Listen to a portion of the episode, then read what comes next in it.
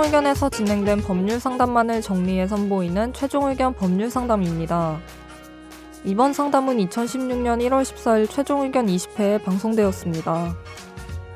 압박면접은 지원자의 위기대처 능력을 본다는 이유로 종종 시행되곤 하는데요. 여기서 모욕적인 질문을 들었다면 명예훼손으로 고소가 가능할까요? 압박면접의 환경이 명예훼손 조건을 성립하는지 알아봅니다. 오늘 최종의견 법률상담에서는 압박면접 명예훼손에 대해 이야기 나눕니다. 최종의견의 사연을 보내주세요. 법률상담해드립니다. final final@sbs.co.kr 그 면접을 할 때 뭐 소위 압박 면접이라고 하면서 이 과정에서 뭐 좀 이게 상대방 그러니까 그 지원자의 기분을 나쁘게 하는 말을 했을 경우에 뭐 명예훼손으로 고소가 가능하냐 이런 질문을 해주셨는데요.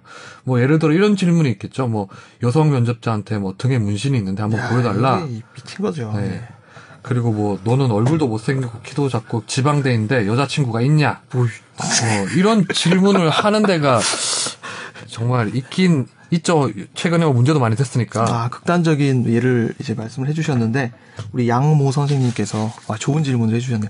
실질적으로 요즘에 압박면접 하는데 압박면접의 그 수위를 제대로 조절을 못 해가지고 문제되는 경우도 많고요. 아니 그러면 여기 면접할 때 예를 들어서 제가 진짜 뭐 우리 변호사님이 뭐 면접이 들어왔어요. 제가 변호사님한테 아 너는 뭐 얼굴도 변호사님 실제로 잘생겼지만 얼굴도 못생겼는데 학점도 안 좋냐 이렇게 하면 어떻게 되는 거예요? 그러니까 얼굴도 못생겼고 학점도 안 좋으면 사실인가요? 사실이네. 뭐, 사실적시의 명예훼손인가요? 그러니까 지금 우리 양 선생님께서 질문을 해주신 건 이게 명예훼손으로 고소를 해서 승소할 가능성이 있냐고 지금 질문을 해주셨거든요. 근데 이건 명예훼손이 맞긴 맞죠. 왜냐하면 명예훼손은 두 가지 요건을 필요로 하는데 소위 말하는 공연성하고 특정성이라고 해가지고 1대1 면접일 수도 있잖아요. 1대1 면접. 1대1 면접이면은 이제 공연성이 해당이 안 될 확률이 크고요. 네.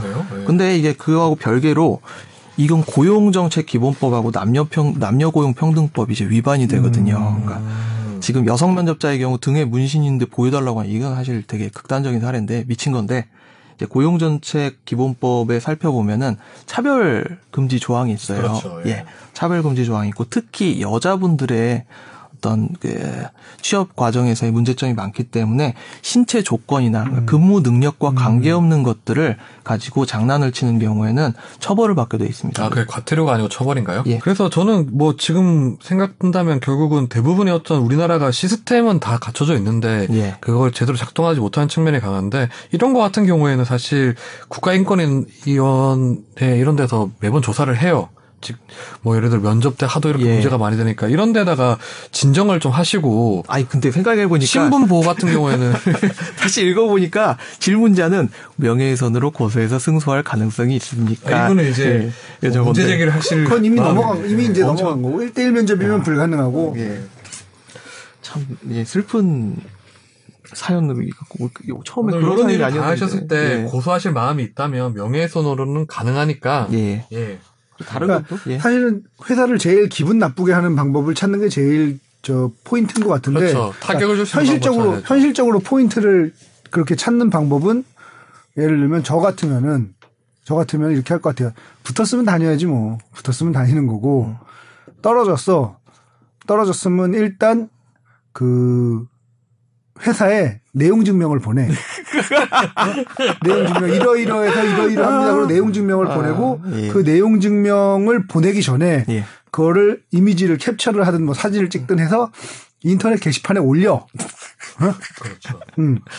올리고 이런 일이 있었습니다. 하면서 자기 SNS에도 올리고 이렇게 공유화를 시키는 거죠. 아, SNS는 올리면 안 된다. 그러다가 나중에 딴 회사에서 조사를 할 수가 있기 때문에 그런 식으로 해가지고 이제 회사를 압박을 해가지고 기분 나쁘게 하고. 거기서 회사가 뭔가 성의 있는 조치를 취하지 않는다. 예를 들면 사과를 한다든지 아니면 아유 그러면 특별히 특채를 하겠습니다라든지 뭐 이런 성의 있는 조치를 취하지 않는다고 한다면 이제 그 다음에 소송으로 가는 거죠.